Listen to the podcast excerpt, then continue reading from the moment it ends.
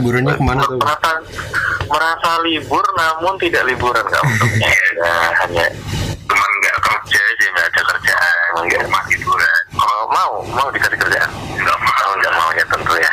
Terus mungkin dari teman-temanku yang ada di sana ada Hakim dan Priyo. Ya Gimana gimana hari hari ini? Malah aku WFH udah tiga minggu nih. Wow. Iya nih. Sudah Wow. memprediksi kan tadinya. Di awal Maret sudah memprediksi. Visioner, visioner. WFH aja. kalau kalau boleh tahu tiga minggu kita kita baru berapa kak empat hari Nah. baru empat hari kak kita kak aduh yang yang itu yang pegawai rektorat gimana itu biasanya Ya, ya seminggu lah. wah udah seminggu ya ya alhamdulillah semuanya mengikuti imbauan ya working from home bukan working fucking harder. Mungkin ada teman-teman di para pendengar yang lain ya yang WFH-nya WFH yang lain gitu yang working Iya. fucking, fucking harder gitu. Ya itu oke tetap semangat gitu. Hmm. eh, ya itu loh ya kamu bikin harga sendiri aja gitu Eh, anyway gimana nih update terbaru soal corona di Indonesia berapa orang Nah, yang eh, berapa kasus aktif berapa yang sembuh berapa yang meninggal ada yang tahu mungkin Prio tahu, Prio tahu. ini Jadi Eh kalau di di na- internasional apa di Indonesia? di Indonesia dulu kak mungkin ya Indonesia. lihat Awal Covid itu. Indonesia Indonesia kalau nggak salah ya Indonesia tuh 500 500 berapa ya? Ah di sini ada nih. Ada lah. Indonesia itu 579. Tambahnya berapa? 60 atau berapa? 62 apa? Dia tambahan 62 dari dari kemarin.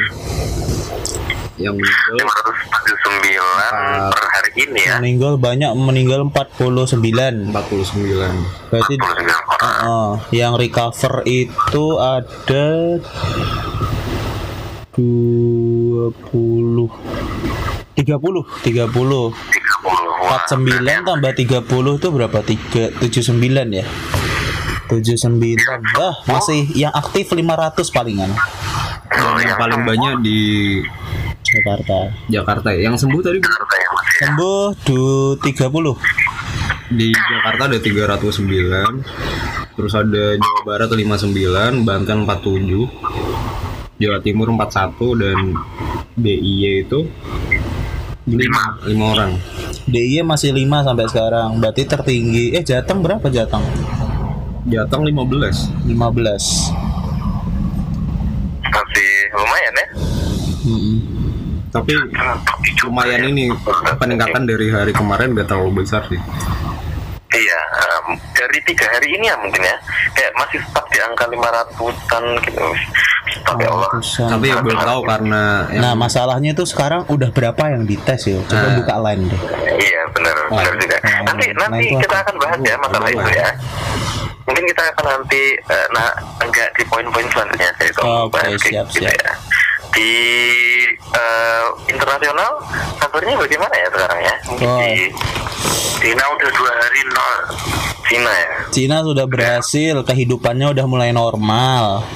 Dapat berita-berita dari apa i- Twitter. Sedangkan Itali terus naik nih. Itali sekarang hampir mendekati 60.000 ribu dan jumlah kematiannya melewati Cina. wow. Itali 5.400, Cina Itu lebih doang sih. Tapi tapi berita melewati sih. Oh.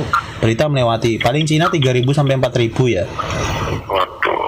Italia udah 5.400. Nah, yang kedua setelah setelah Italia di luar Cina tuh ada Spanyol.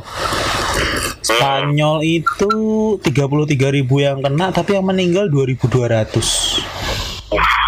Lumayan ya. Sedangkan kalau kasus yang mengalami peningkatan tajam tuh US. US tuh tadinya peringkat berapa ya? Udah kayak bola aja ini peringkat-peringkatan. Tadi US tuh pokoknya di bawah 5 besar lah. Sekarang dia masuk peringkat 3, 35 ribu orang. Wow.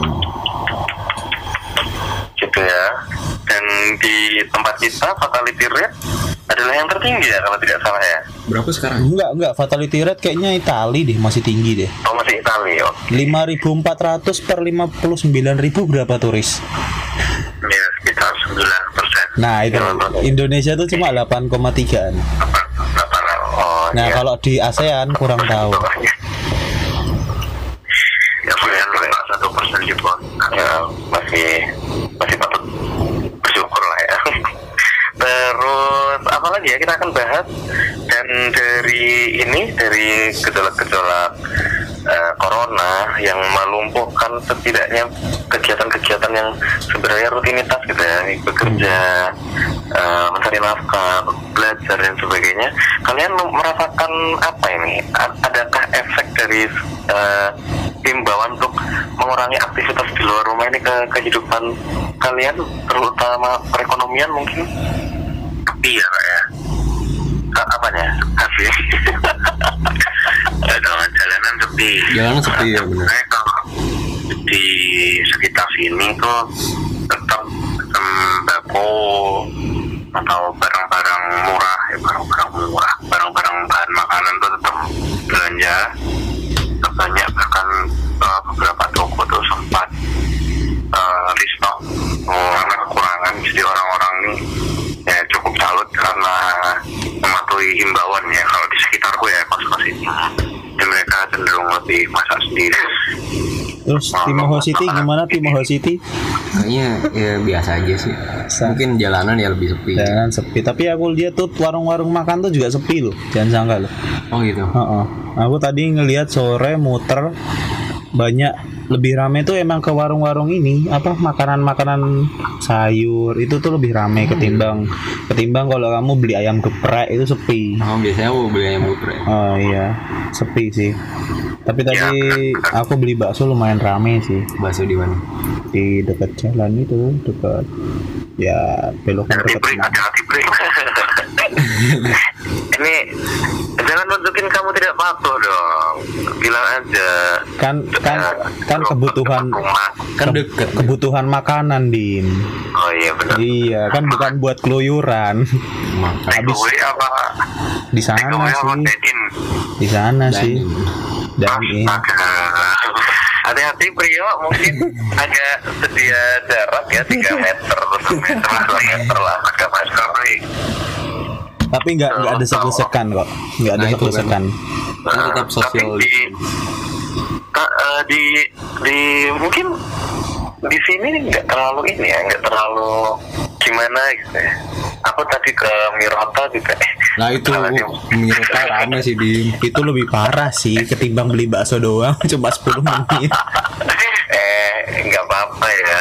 Di Ero aku tadi pagi juga ke Mirota coy Oh. Eh, eh, lah Iya. Mir- ke Mirota itu nggak ke Mirota itu nggak apa-apa Indomaret Kita di- membeli kebutuhan makanan ke ke Mirota tapi di Mirota juga nggak ini ya nggak nggak terlalu rame-rame banget gitu ya rame mepet biasanya aja. Kalau Iya. kalau perkiraanku sendiri karena mahasiswa tuh udah pada pulang ke kampung masing-masing lagi sih. Oh iya. Bukan Apa- karena apakah ini yang akan terjadi nanti seperti Italia? Waduh, Nah, itu. Nah, masalahnya kalau Jogja kan dikit toh. Nah, orang DKI. Hmm, 300 tapi tetap aja ram. Eh, du- 25 juta orang Jabodetabek hampir separuhnya ya. Hampir separuhnya mudik? Nah, ini. Menyebar menyebar nyebar.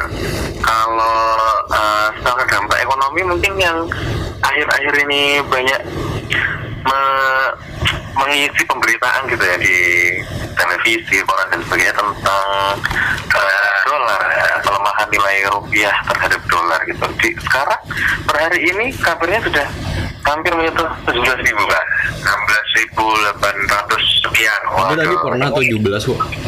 eh udah Iya, 17 belum? pernah 17 ribu sekian malah. Ya, Eh, dan itu itu bank mana itu? di bank nasional ya.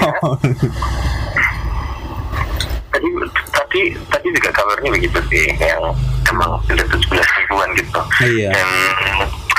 Dan ini gimana menurut kalian Eh, angka psikologis yang bahkan lebih berat daripada ketika kita lahir gitu, 98 yang 15 ribuan. Sebenarnya kalau menurut menurutku ya, menurutku ya, semoga aja nggak begitu benar soalnya aku juga nggak begitu paham ekonomi makro ya kan ya. Tapi masalah pelemahan rupiah ini kayaknya nggak begitu pengaruh ke rakyat kecil. Ini nih kenanya ke industri-industri biasanya, yang biasa impor barang. Nah, biasanya kan mereka tuh kan transaksi menggunakan uang dolar. Nah, biasanya mereka terkenanya di situ karena menjual ke dalam negeri harus murah, tapi dia membeli barangnya mahal kan di situ. Kolapsnya mungkin industri-industri besar, mungkin kayak Tapi apa ini ya? juga sih kalau misalkan harga barang-barang naik juga sangat berpengaruh sih. Mm-mm. kelangkaan Ya. pasar sih. Hmm. Terutama sembako. Ini sembako nih yang perlu diperhatikan perhatikan pemerintah apalagi aku nggak tahu apa gimana ya, tapi kayaknya banyak sembako kita tuh impor. Itu sih.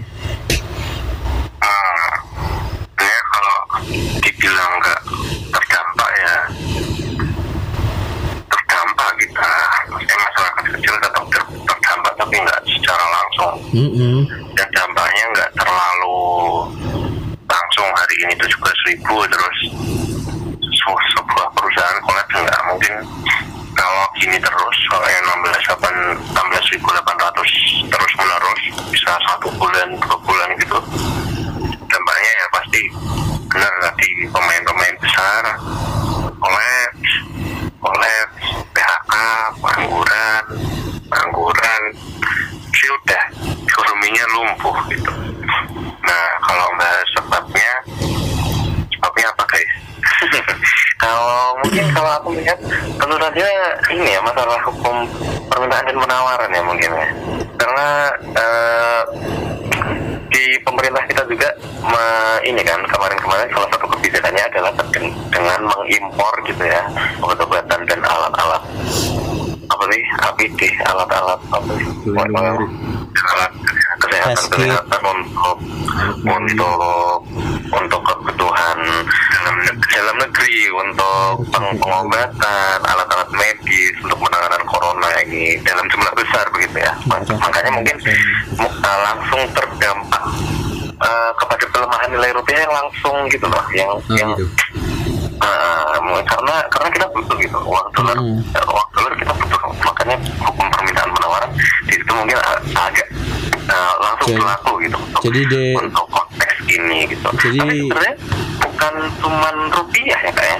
Yang yang mm-mm, negara-negara negara-negara lain juga mengalami sebenarnya pelemahan nilai tukar mata uang mereka terhadap dolar ya karena memang pelambatan ya pelambatan kegiatan ekonomi gitu di negara masing-masing. Mungkin seperti itu. Ya sebenarnya kalau ngomongin ekonomi, ekonomi makro kan banyak ya ya di masa tadi benar salah satunya itu impor barang itu juga berpengaruh tapi juga uh, invest Ya, jadi investor. investor kita dari yang dari foreign ya dari luar itu lebih memilih untuk hold gitu Iya. jadi nggak ada aliran lagi ke kita hmm, juga apalagi di eh, aspek lain mungkin di bagian harga minyak dunia mungkin ya yang sekarang agak perang antara Arab Saudi dan Rusia kan sebenarnya. Heeh, jadi sama iya, oh ya gimana nih? Eh, awalnya kan mereka bertemu di sebuah konferensi negara-negara eh, hasil minyak itu yang OPEC, OPEC, ya OPEC ya. Hmm. Di Saudi bilang diturunin aja buat ini untuk kita kita lagi darurat gitu. Diturunin eh, untuk merangsang pertumbuhan ekonomi supaya tidak tidak tidak jatuh-jatuh banget gitu di negara-negara lain. Tapi eh, si Rusia katanya nggak nggak perlu gitu. nggak perlu diturunin. Nggak ono wae lah pokoknya gitu.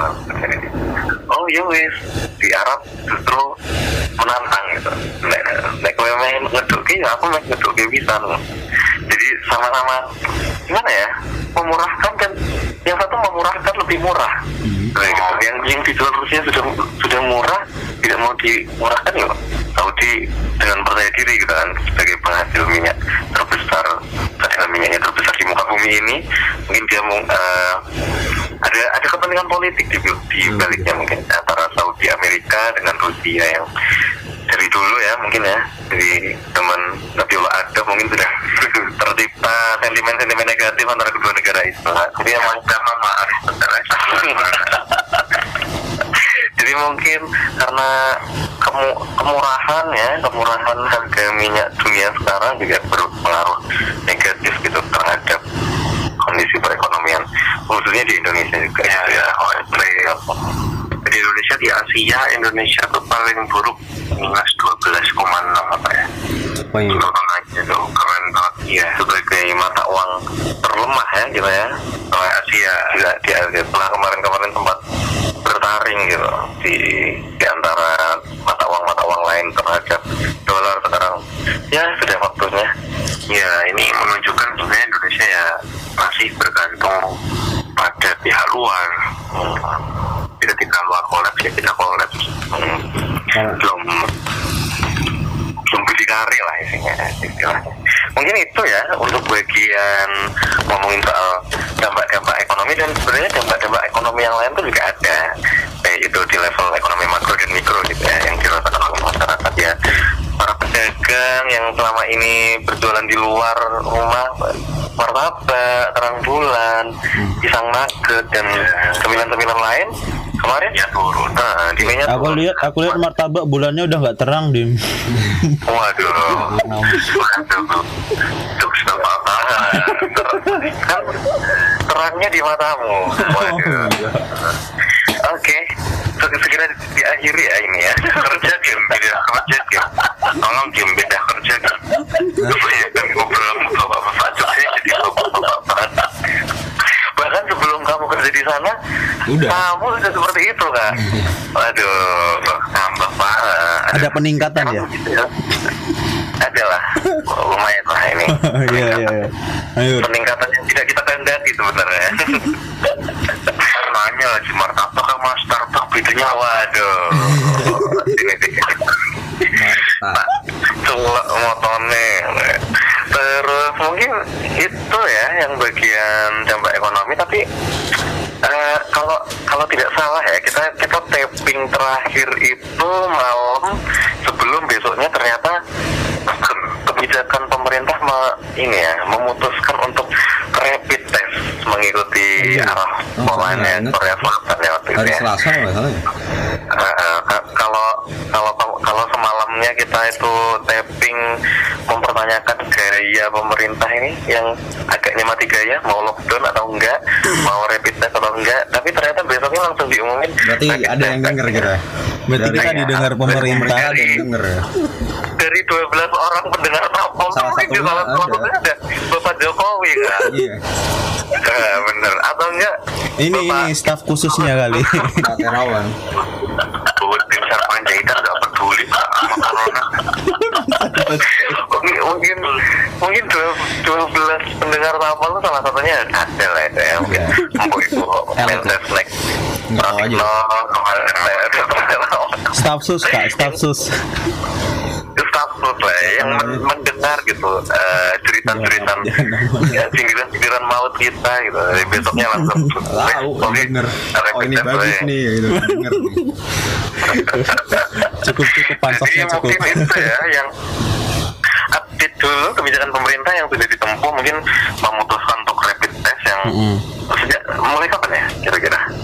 udah mulai dari kemarin pas di Jaksel ya. pas diputuskan besoknya kalau nggak salah ya tapi rapid 23 hari ini mulai hari ini iya Enggak. 23 Maret enggak jaksel tuh udah mulai dari minggu Iya. minggu atau sabtu udah mulai jaksel oh 23 Maret tuh yang rumah sakit sih Iya, iya. iya. Oh, tolong para pendengar Tapol ini akan ada sedikit kebingungan ya kalau mendengarkan perdebatan kalian ini. Tolong di, Nah. dihadirkan fakta-fakta yang Kita cross check ya. gitu. mass rapid Nah, transit rapid test ya. Tapi dengar-dengar mass rapid test ini diskriminasi diskri- diskriminasi. Dua ribu orang dari waduh. Waduh. Berapa sebentar. Itu teman sebentar sebentar sebentar. Itu itu bapaknya teman saya. Siapa bapaknya temen Nah, anda ini ini 20 Maret. Oh dari Jumat sebentar. Ah, ini udah dapat nih. Ini dari Gimana, gimana? dari news detik pemerintah mulai rapid test corona hari ini. Jakarta jadi prioritas. Itu berita tanggal 20 Maret. Jam 15.33 nah itu malamnya terus sudah ada berita kalau udah ada di rapid test ya? Ya. Nah, jadi rapid test ini nggak nggak semuanya ya. Ini cuma orang-orang mungkin yang ODP PDP kali ya. Siapa. DPR DPR semuanya dong lagi Ya gimana ya? Kan mereka mewakili, mewakili kita. mau Kapasitasnya diwakili aja bisa. wakil benar-benar wakil rakyat yang sesungguhnya ya kak ya benar kayak kabarnya sampai 2000-an orang ya Karena hitungannya gini. DPR kan 500 ya, 500 Nah, itu. sen.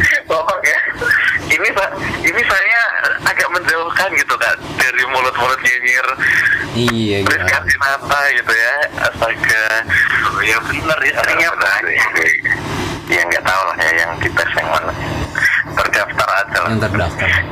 nah yang itu yang mungkin sila- eh, yang akan dan sedang dilakukan ya yang mass rapid test itu beli dari mana ya kalau ini? Apa? Barang-barangnya tuh Korea kalau salah. Ada ada yang bilang Korea, Singapura, terus terbaru Cina. Hmm. Yang barang tuh Korea. alatnya yang kayak ini ya sih Singapura ya. Yang kayak tespek tuh Singapura kayaknya. Oke, tes. Darah. Hmm. Jadi Tapi menurut kalian apakah itu gimana kalau dihubungkan dengan konteks Indonesia ya? Apakah mass rapid test itu adalah langkah yang yang oke punya gitu? Atau gimana? coba Menurutmu? Ya melihat Menurut kalau aku? melihat kalau sekarang paling yang sudah dites bisa berhasil dideteksi paling cuma 1300 rapid test ya sangat mendukung ya walaupun nggak semua nggak semua rakyat Indonesia itu bisa dites karena alatnya juga terbatas tapi ya itu sangat cukup cukup mendukung karena setelah itu kan kalau rapid test sebenarnya kan screening ya sebagai tahapan awal kalau baru dari situ dinyatakan positif kemudian akan dilakukan tes selanjutnya swab swab swab kayaknya. swab nah itu baru ke laboratorium dan tes segala macam. sesungguhnya. tes gak sesungguhnya jadi kayak gitu kan alurnya Dan yang negatif pun belum tentu negatif. Karena rapid test menggunakan darah tuh bisa kedetek kalau virusnya sudah masuk ke dalam tubuh di hari ke-6 atau ke-7. Kurang lebih kayaknya ya. tapi kan 90 sekian persen Heeh. ya akurasinya segitu Ya lumayan efektif sih, tapi ya itu daripada tidak sama sekali kan Heeh. Hmm. Kalau dibandingkan dengan lockdown gimana nih menurut antum? Kalau aku sih mandangnya tetap harus diiringi bukan lockdown. Istilahnya pembatasan atau pem- peminimalisan kegiatan-kegiatan dengan masa yang banyak gitu. ya Atau masih di rumah aja. Itu gerakan itu tetap harus dibarengi itu karena uh, alat- kita tahu alatnya terbatas, terus tenaga medisnya terbatas, terus tempat terbatas resikonya tinggi juga kalau mengumpulkan orang banyak jadi ya tetap harus tertib siapa dulu yang di tes di wilayah mana gitu. nah yang lain diam di rumah gitu. sama aja kalau nanti kita tes banyak kita keluar virusnya tumbuh banyak kayak balapan nggak? Nanti kita lihat tesnya lebih cepat atau penyebarannya lebih cepat kurasa sih penyebarannya lebih cepat. Jadi ya tetap harus diiringi dengan penyebaran cepat gerakan di rumah aja itu. Keluar ada yang mau menambahkan mungkin? Di antara Mas Rio dan Mas Hakim? Ya kalau kita melihat lockdown kan itu cost yang dibutuhkan untuk itu besar sekali ya dari ekonomi atau segala macam ya bisa jadi nanti ketika kita sudah menerapkan lockdown penanganan eh, COVID-19 ini malah lebih sulit bisa jadi. Membatasi mobilitas segala macam ya lebih masuk akal sih rapid test ini. Tapi mungkin dari setelah rapid test ini dilakukan peningkatannya akan cukup besar ya. Karena kita kan selama ini pendeteksiannya masih sangat sangat terbatas. Sebelum rapid test tuh kalau nggak salah kurang lebih 1200 Terus ya, ya mungkin seka- sekarang 1500 atau berapa. Lebih harusnya sih. Kalau kita apalagi kalau kita melihat eh, jumlah orang yang meninggal ya. Kalau dari negara lain kan jumlah death rate-nya itu sekitar 2% atau 3% kalau kita melihat itu sebagai patokan 2% dari eh, 100 pers 2% kalau kita melihat dari 48 itu udah ada berapa totalnya? 2% dari yang bukan 2% dari 48 kalau 500 kalau 500 itu persennya 10 berarti 2500 atau berapa? Ya sekitar itu. Eh, kalian ngitung apa? Sih? kira-kira kalau misal oh mau di rapid testnya. Enggak. Eh, Kalau- naik mau kalau misal di trade itu 2% atau 3% dan kita lihat di Indonesia 48% jadi 48% itu 2% adalah 2% dari orang yang terinfeksi sesungguhnya misalkan ya. Itu gambaran aja sih. Jadi akan ada berapa ribu orang ini yang kira-kira ya belum tahu nggak bisa. Ya. tapi tapi dengan mas rapid test ini juga nggak tahu ya apakah di Jakarta atau di daerah-daerah lain tuh emang udah punya gitu fasilitas isolasi dan penanganan medis lainnya. Soalnya eh, selanjutnya juga diiringi dengan penggunaan ini ya wisma atlet ya yang sekarang jadi rumah sakit darurat gitu. Penanganan corona bisa menampung sekitar berapa ribu ya? Tiga. dua lebih. 3000 lebih. Enggak yang totalnya kan sekitar berapa? 2012 atau berapa. Tapi yang difungsikan sekarang 3000 oh iya ada aku lihat di sebuah ini ya sebuah gambar. Kurang lebih satu wisma itu satu tower 650 kamar. Eh 650 kamar apa 650 orang ya? Harusnya 650 kamar lah. Nah yang difungsikan tuh kurang lebih nanti rencananya ada empat. Ya dikali aja ada berapa kamar itu. Tadi sih di 650 berita 3000 3000 itu yang buat awal toh cadangannya ada lagi toh? Ya belum ya disebutkan eh, kita sampaikan kok. Untuk ya, saat ini. uang dua puluh berapa ya dua puluh dua ribu. dua puluh ribuan dua puluh ribuan ya secara totalnya. 20 katanya ribuan.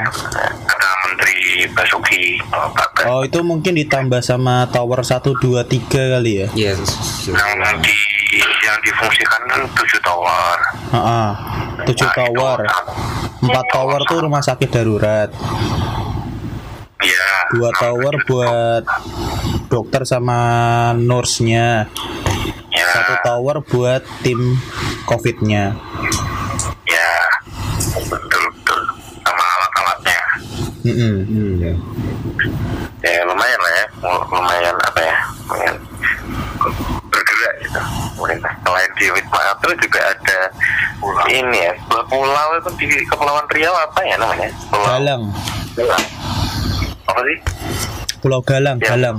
Pulau Galang ya yang bekas itu markas perang Vietnam. Oh bukan toh Iya, agak iya. ngeri sih kak. Nggak tahu. itu juga di mulai ini ya mulai difungsikan juga sebagai rumah sakit darurat eh, selain wisma atlet. Tapi emang dia itu rumah sakit kan? Emang dia itu rumah sakit. Eh, belum belum belum kemudian ada juga kebijakan impor impor obat dan peralatan medis yang oh, hari ini sudah apa ya dijemput oleh Jenderal Prabowo Udah, udah. Apa nama obatnya? nah Kloroquine. ini Kloroquine Avigan. Iya. Ah, benar-benar itu sudah juga mulai mulai mendarat gitu di Indonesia dan siap untuk difungsikan mungkin seperti itu ya. Kemudian apa lagi dari hal-hal uh, update tentang kebijakan pemerintah yang perlu dikomentari dan dikritisi mungkin masker masker gimana perkembangan masker? Masker tuh katanya pemerintah pengen produksi 1,2 juta ya.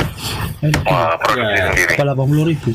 Ya kalau misalkan nggak diekspor ya produksi dalam negeri nggak nggak diekspor itu cukup sih. Sayangnya diekspor. Ya tunggu aja, tunggu aja. Mungkin belum stabil kan. Terus apa ya lagi? cukup. Mungkin hal-hal lain yang jadi perhatian dan perlu dikritisi ya itu tadi ya tentang diskriminasi bukan diskriminasi ya. Pilih pilih kasih. Apa sih? Istilah ya Ya diskriminasi. Di sini. diskriminasi ya diskriminasi. Iya, Ya, penting penting banget ya ngetes ngetes pejabat itu. Ya sebenarnya kalau misalkan mereka adalah ODP dan PDP nggak masalah. Cuma kalau misalkan mereka bukan orang yang di apa ya dipantau itu kan menjadi masalah karena masyarakat pun yang ODP nggak dibolehkan tes gitu. Iya. nah itu Itu. dia Kecuali kalau- Kalau ya. masyarakat yang ODP dan PTB dites semua, pejabat minta itu, itu kayak ya udah gitu kan. Ya, so gitu. Walaupun agak kurang ini juga, tapi ya nggak apa-apa. Terus kemudian DPR ini selama ya masa seperti ini dia kerjanya apa sih? Kerjanya Oh, ini kak. Ya, kampanye. Tahu nggak sih yang itu? Beberapa DPRD kali ya DPRD Ya. DPR nggak tahu ya? Oh, yang yang bagi-bagiin hand sanitizer ada lo gambarnya dia. Terus yang nyemprot-nyemprot rumah ada gambarnya dia. Apa apa sih kalau itu ya. Dan ini siapa? Crazy Rich Priok. Nah, Ahmad Saroni itu nyumbang 2000 set ke rumah sakit. 2000 set eh, alat pelindung diri ke rumah sakit rumah sakit. Dan dia langsung impor dari Cina. Satu setnya itu kalau nggak salah 2 juta. Tinggal dikali aja itu. Ada berapa set? Wah, 2500 kalau nggak salah. Berapa ris? 2500 kali 2 juta. dan ya lima. Dan lima m. Oh, iya, ya, itulah. kecil itu paling buat dia. buat dia nggak apa-apa. Eh lima ratus juta apa Cuma, ya lima m lah belum Jadi belum biaya cukai. Ya nggak tahu lah. Harusnya nggak ada cukai juga ya sekarang ya. tahu kan buat dia ADP. perorangan ya semacam itu. Kalau kalau ada DPR yang sumbangan pribadi nggak apa-apa. Walaupun ada logonya ya nggak apa-apa lah. Sama membantu asal kemudian juga nggak menimbulkan keramaian ada itu Hmm. bupati Klaten. Dia bagi-bagi masker masker dan hand sanitizer itu di pasar dan malah bikin keramaian. Udah bagi-bagi di pasar. iya. Ya itu yang yang perlu dihindari. Udah tahu pasaran malah bagi-bagi ya. Orang bakal ngumpul. itulah. Di di di tingkat level daerah kalian dengar dengar apa ya kebijakan kebijakan daerah mungkin dari Kalau ini? Kalau Ponorogo udah close kak. Ponorogo sekarang ada kan enam pintu masuk ya dari kota-kota sekitarnya. Di itu depan. setiap pintu masuk udah ada satgasnya sendiri Oh. yang nanti dicek suhu tubuhnya. Kalau suhu tubuhnya tinggi nanti diamankan lah istilahnya diamankan atau padahal kan demam doang. Pusing. Ya nggak apa-apa. Kan Iya. kebijakan antisipatif. Saya sih mengapresiasi ya. Terus eh, work from home. Jadi semua dinasnya juga udah iya. mulai work from home.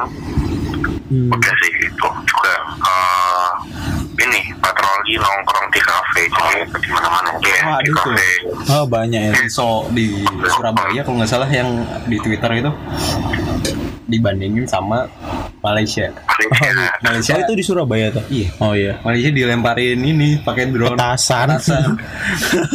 Bubar. Bubar tuh. Eh kalau di Indonesia nggak bisa cuy, drone-nya dilempar balik ke petasan. Pakai batu. Pernah lihat ini kan waktu anak-anak STM lawan polisi tuh? Oh iya. iya. Itu air mata dibalikin loh tangan kosong. Jadi dibalikin.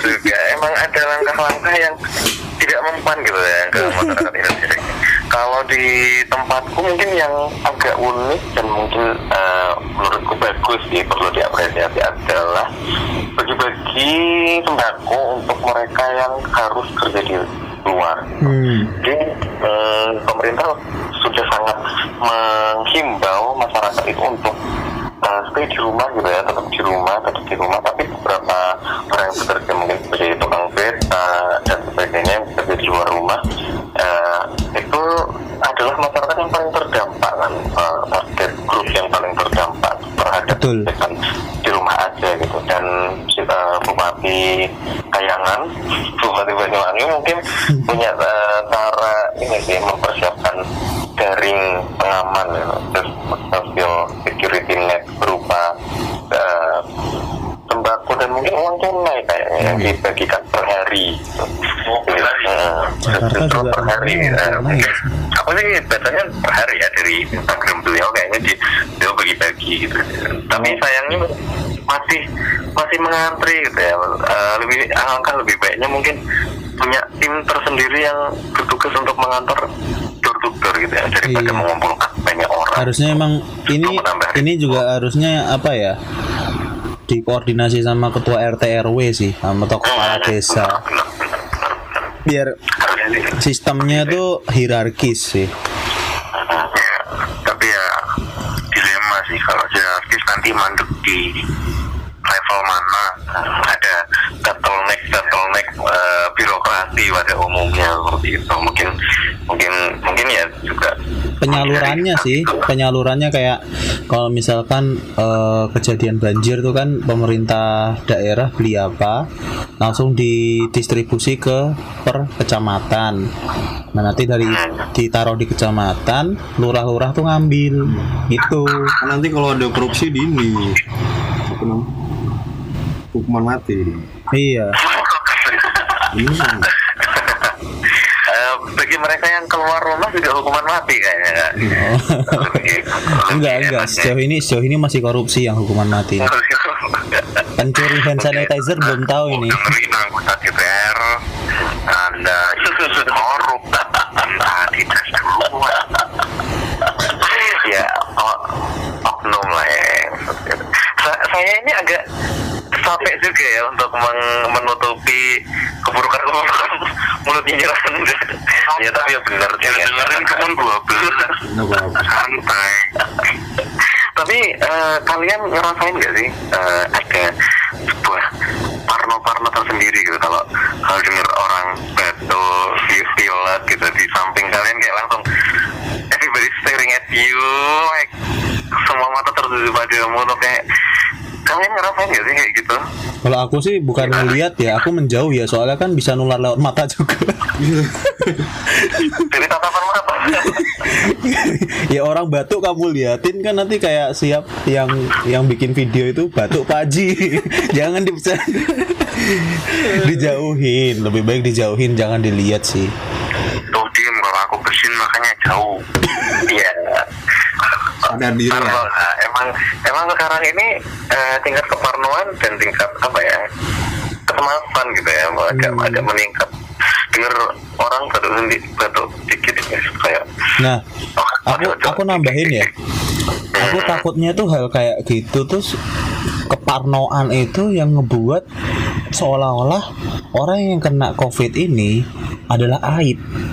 Hmm, Nah itu juga itu juga mungkin yang membuat yang malah membuat penanganan ini juga bisa terganggu gitu loh.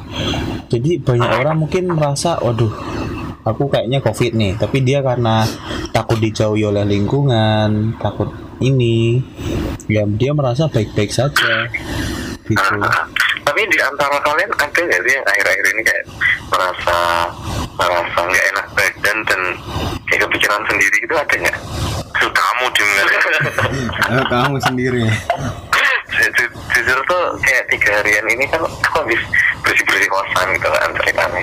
tiga hari bersih bersih kosan batuk guys. Ya aku tuh batuk eh, sekitar dua harian itu tapi cuma kayak ya aku nggak kan rutin, rigor. maksudnya nggak terus terusan kan Ah, ah, tapi tapi nggak terus terusan tapi di otakku tuh kayak ah, kayak aku kenal tapi aku orang ngerasa terus dia di kamarku nanti disemprot disinfektan ya. Dia di kamarku Oh, bikin keluar, disinfektan dari cuka. boneka. Dari cium.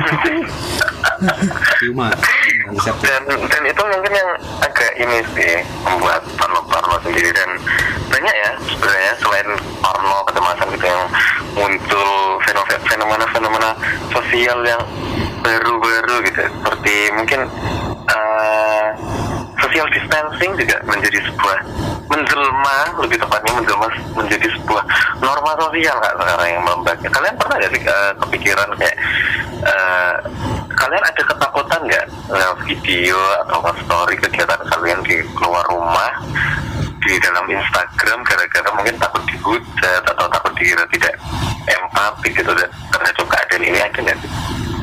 itu kamu dia nggak mikir ke sih gitu sih Duk. Gak sih Ya suka story kan cuma kamu doang. Kita nggak pernah story. Asli ya. Tapi tapi ini ini beneran guys ini beneran kayak eh, setiap kali melakukan shoot gitu di luar ruangan tuh ada ketakutan tersendiri untuk jadi hujat nah iya. Ya perlu ini emang. So, kemarin juga sebenarnya sudah sempat dihujat sih yang waktu main-main itu yang kemarin. Mau dihakimi ya. Seolah-olah tuh social distancing tuh sekarang sudah menjelma gitu menjadi sebuah norma norma sosial gitu. Kayak ngono lah intinya. Eh, di Amerika Serikat sendiri juga gitu dan di Cina juga gitu sebenarnya ada sebuah fenomena yang mungkin lebih tepat disebut sebagai quarantine shaming atau apa ya wong sing melanggar orang-orang yang melanggar eh, imbauan untuk stay di rumah bekerja di rumah dan sebagainya itu mereka yang keluar-keluar tuh langsung mendapatkan sanksi sosial istilahnya seperti Oh ini Iya. Ini apa It's good, it's good. Eh, Ini ini eh, Covidiot coffee jod Oh iya, terus juga muncul muncul akronim akronim dan terma-terma baru ya sekarang ya Covidiot. Mu- mungkin bisa dijelaskan tuh Covidiot apa? Apa ya? Bentar bentar bentar. Ntar dicari dulu. Itu tadi Cari dulu. ada meme gitu di Twitter. Kok video tuh kayak kamu tahu nggak sih kayak kamus gitu loh kok video terus bawahnya adjektif gitu. Nah, itu people who yang muter-muter masih keluar nggak percaya adanya COVID-19 gitu stupid gitu person who Oh, iya. no social distancing protocol Tuh oh Terus iya helping father spread covid. No jadi dia Dia sombong. Dia keras Keras kepala. Kepala Menghiraukan social distancing Tapi juga ikut menyebarkan covid. Ya Terus yang kedua tuh apa? Stupid person Orang- who hoards grocery. Oh orang yang panik buying. Hmm, itu juga termasuk Iya. jenis-jenis ya itu Iya. juga. Kamu ya Dim mungkin eh, label itu yang pantas ya untuk diriku kemarin.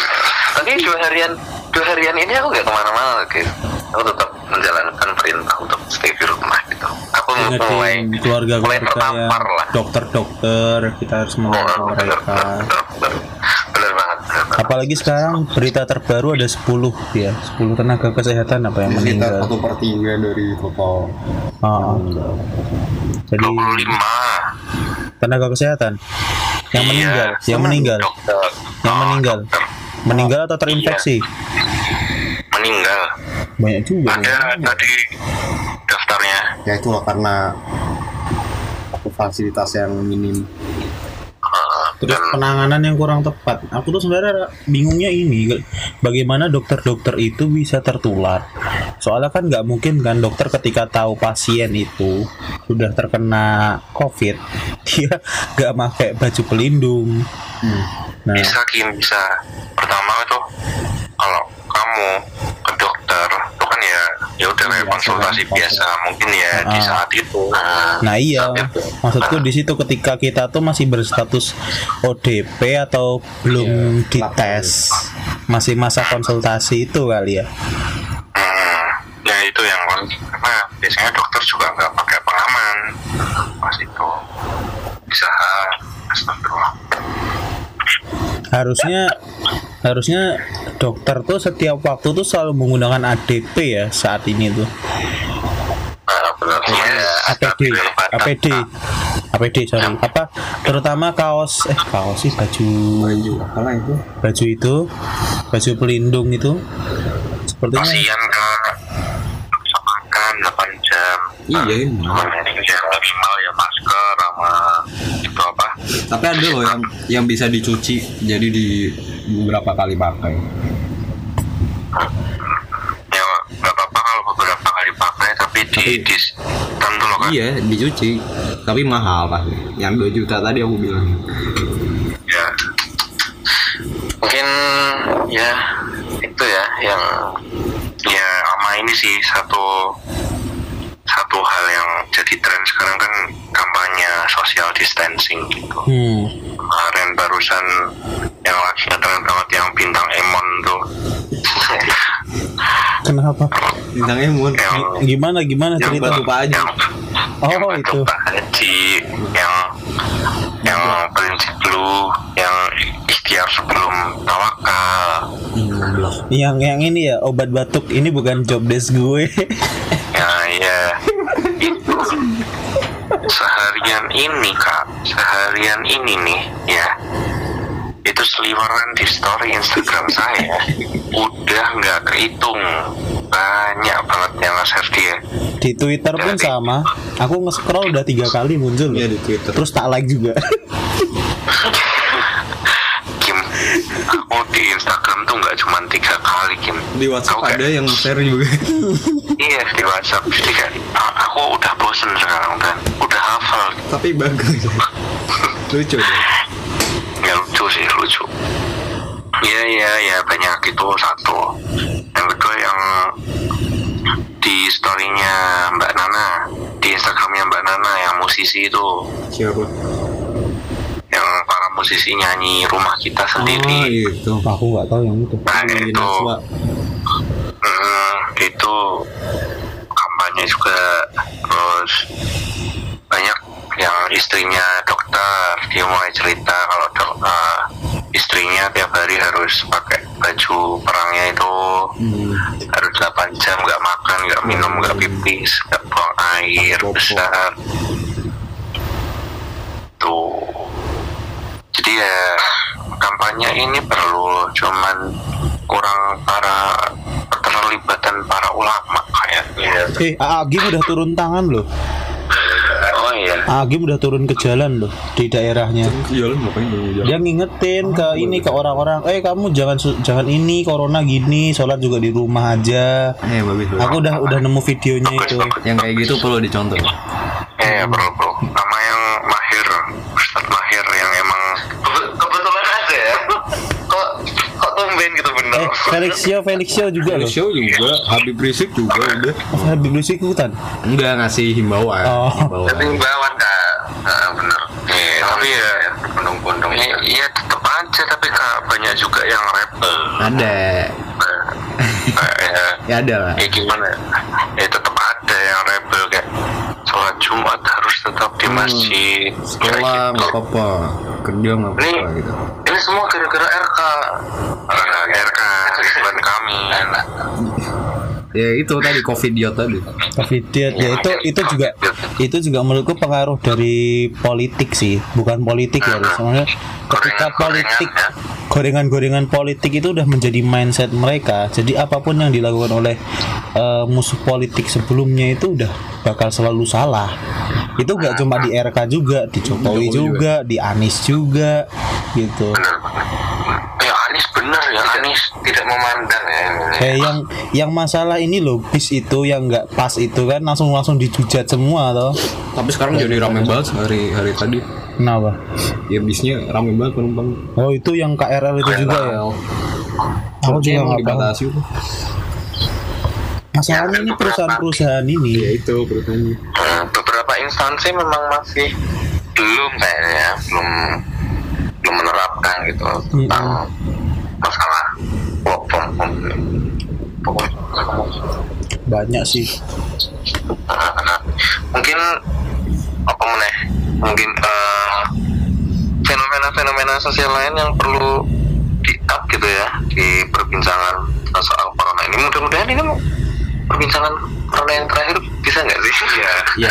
Saya udah agak bosen. Berharap juga begitu. Iya, kita juga berharap begitu sudah agak bosen Ah, bener. terus ya melihat apa ya tindakan-tindakan pemerintah juga udah mulai on the track ya walaupun telat harus diakui ya tinggal berharap saja kita tidak terlalu lama karena aku sendiri juga pengen lebaran bener bener banget tapi kok kayaknya tidak ya Nah, Iya. kayaknya dingin Iya. aja. ya puasa nggak apa-apa lah. Masih stay home lah. Tapi kalau bisa kan 29 Mei lah. Ah, Nggak. 29 Mei itu ya. kan masa gawat darurat toh. Nah puncak-puncaknya tuh kan paling April. 30 hari setelah April kan paling enggak ya pas lah. Perhitungan. Ya semoga ya ya. semoga aja. Tapi ya tetap kalau udah lebaran jangan salaman dulu Nyebar ke daerahnya. aku kayak mau kayaknya mau ini deh lebaran virtual aja deh eh, takbirannya dengan menggunakan MP3. type Ustadz Jeffrey almarhum. Oke, Spotify ada ya Spotify. Spotify. Eh, benar-benar. Oh no saya remix loh. Versi remix Takbiran versi remix. dangdut ya mungkin bisa lah itu. Mungkin itu ya. Ada ada lagi dari teman-temanku yang mau himbauan oh iya ter- mungkin terakhir himbauan lagi ya. Ya, jangan capek-capek memberikan himbauan lah ya Oh iya benar-benar tidak tidak capek-capeknya kami sahabat-sahabat Tapol eh, memberikan himbauan ya me- untuk mensukseskan penanggulangan masalah COVID-19 ini di kalangan masyarakat. Stay di rumah, tetap ada di rumah, lakukan aktivitas sebagaimana biasanya tapi dari rumah gitu ya. Mungkin bagi Anda yang me- merasa work from home itu justru menjadi bahan layah-layah seperti teman saya ini, kamu ini harusnya bangun pagi, Kak. Oh, mandi pakai kemeja buat apa? itu itu salah satu tips bagi kalian yang mungkin eh, merasa males gitu ya untuk untuk beraktivitas aktif gitu sebagaimana biasanya tapi dari rumah. Mungkin di- bisa dimulai dengan bangun pagi terus mandi memakai aku pakaian rapi. memakai pakaian rapi ala ala membangun Iya, vibe kantor. weekdays Ah, gitu kan. olahraga olahraga di rumah Ah, stretching. benar tetap aktif tetap aktif itu juga termasuk olahraga di rumah. Anda gimana ya bangun pagi belanja masak. Belajar. yang belanja. Olahraga. Loh masak itu olahraga. Oh ya olahraga yang lain juga ada sih yang cukup dilakukan dari kamar ya mungkin ya.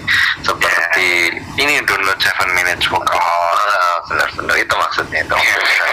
Mungkin itu ya beraktivitas aktif. aku nih, aku nambahin himbauan bagi teman-teman yang aware tentang corona ini. Ini kan kita tahu ada orang-orang yang nggak percaya, mungkin tuh di sekitar kita, orang yang kita sayang kayak bule kita atau bapak kita, ibu kita yang nggak terlalu aware sama isu ini. Mohon untuk disadarkan lah ya, ditampol gitu. Ya kirim video ke grup WhatsApp tentang resiko-resiko COVID-19 atau tentang penyebarannya yang cepat gitu agar mereka juga aware gitu, jadi mereka terhindar. Itu kan kita juga nggak mau ya orang-orang yang kita sayangin yang kita peduli gitu. Kena Hmm, benar benar benar. Apalagi khususnya bagi kalian yang seumuran kita kita ya yang masyarakat masyarakat milenial gitu yang terlebih istilah eh, eh, siapa itu batuk tolong mohon maaf siapa yang batuk aku apa, apa aku barang jatuh tuh? Mudah-mudahan tuh barang jatuh ya bukan batuk ya. Jadi eh, mungkin itu dan dan eh, sebagai tambahannya mungkin sebagai eh, masyarakat yang lebih akrab dengan literasi ya literasi digital bisa bisa kalian menjadi agen-agen pen- penangkal hoax di antara keluarga dan grup-grup WhatsApp eh, anda gitu ya di grup Betul. WhatsApp keluarga grup WhatsApp kampung dan sebagainya. Karena banyak banget hoax-hoax tuh bertebaran sekarang khususnya di masa-masa seperti ini. Misalnya kayak kemarin disuruh apa masuk ke dalam rumah mengangkat jemuran dan sebagainya karena akan ada penyemprotan disinfektan dari Singapura dan Malaysia. Kayak wow sampai kepada Gubeng Sari kak. Ini ini itu apa? Hoax Eh, ini apa? yang hoax Terawan mundur. Nah itu. Siapa tuh siapa namanya? Pak, dewa seneng loh pada DM mundur. HP HP HP banget dan mungkin itu ya dan imbauan lain kalau eh, kalian yang merasa eh, punya kecemasan dan hal-hal terkait kesehatan mental yang yang justru bisa men-trigger ya pemberitaan-pemberitaan COVID-19 ini men-trigger kecemasan Anda stop untuk membaca dan mendengarkan berita-berita seperti itu ya ya cukup ngerti wae saya ono corona ya wis antisipasi masuk ke Betul. Kalau nggak butuh teman telepon aku aja ya. Nah, bisa bisa bisa dicari Ardinanta di Instagram langsung di DM. Ya, beliau malah 24 jam servis lah lebih lebih panjang jam kerjanya daripada psikolog. Oh, seperti itu. Mungkin eh, ada yang lain imbauan-imbauan yang lain mungkin ya dari teman-temanku. jangan jangan terlalu parno sih.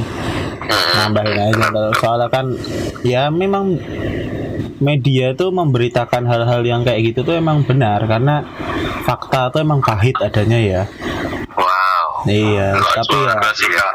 Enggak sih. mau itu doa. ya emang Enggak fakta mau. Yang, yang pahit yang lain aja faktanya jangan tolong. aduh salah lah ya pokoknya ya nggak ya emang sih media banyak yang memberitakan masalah-masalah sisi negatif dari virus ini tapi ya kita juga perlu mengontrol pembacaan juga apabila kita sudah mulai merasa insecure, parno terus ya Ya kalau Parno hubungin saya. Ya. sama yang Banyak yang penting buat setiap orang tuh mengetahui apa yang harus dilakukan dan eh, ciri-ciri ap- apabila terkena seperti itu sih. Ya benar-benar. Ya, literasi literasi dasar lah ya tentang hal ini. Perbanyak konten melucu ya di Instagram kalian mungkin Wow, bisa di siap, story siap. konten-konten lucu supaya aku juga ikut tertawa gitu. Iya, aku udah Nah, mulai nge-save nge-savein konten lucu loh. Nanti tak jadiin satu lah. Ya semoga boleh, nggak kena boleh. hak cipta ya. Boleh, boleh, boleh, boleh. Seperti itu ya, mungkin sobat Tapol eh, untuk untuk rekaman di apa ini episode keberapa ini? Episode Tujuh. ke tujuh, Tujuh. ke tujuh. Mungkin mudah-mudahan ini yang terakhir ya membahas corona ya. Mu- Hmm, eh, next bisa lah ngomongin tema lain, tapi kalau mau serempet-serempet sedikit tentang corona masih Tema lain aku nggak sih? Selanjutnya Nextnya. Rizky. Di-spill dulu mungkin udah ada ide-ide cemerlang di dalam Nah, kita kembali ke biar kita berpikir ya teman-teman ya. Oh. Kita akan membahas ekonomi makro dan ekonomi mikro. Oh, dan ya semua. Oke, bagi kalian yang penasaran, tentu saja kalian biasa aja sih sebenarnya. Cuman mudah-mudahan kalian penasaran ya tentang ngomongin ekonomi makro dan mikro besok di episode selanjutnya, di episode 8 yang akan di-host oleh saudara saya Rizky Ardinanta seperti itu. Eh, terima kasih atas segala perhatian, mohon maaf atas segala, segala kekurangan. Saya Muntatos Prikayangan, ada teman saya Rizky Ardinanta. yang sana. Prio Fajar Santoso. Sama Hakim. Hakim Hakim Abganteng Ah, pamit iya. undur-undur ya kami. Semoga eh, menyenangkan harinya, tetap semangat, tetap beraktivitas seperti biasa. Jangan parno, tetap tenang dan semoga selamat, semoga selamat ya Allah. Kok dari banget sih semoga. Semoga Indonesia cepat pulih. Amin. Semoga bisa bertemu kembali dengan dalam keadaan ya biasa-biasa saja gitu ya. Terima kasih. Jangan lupa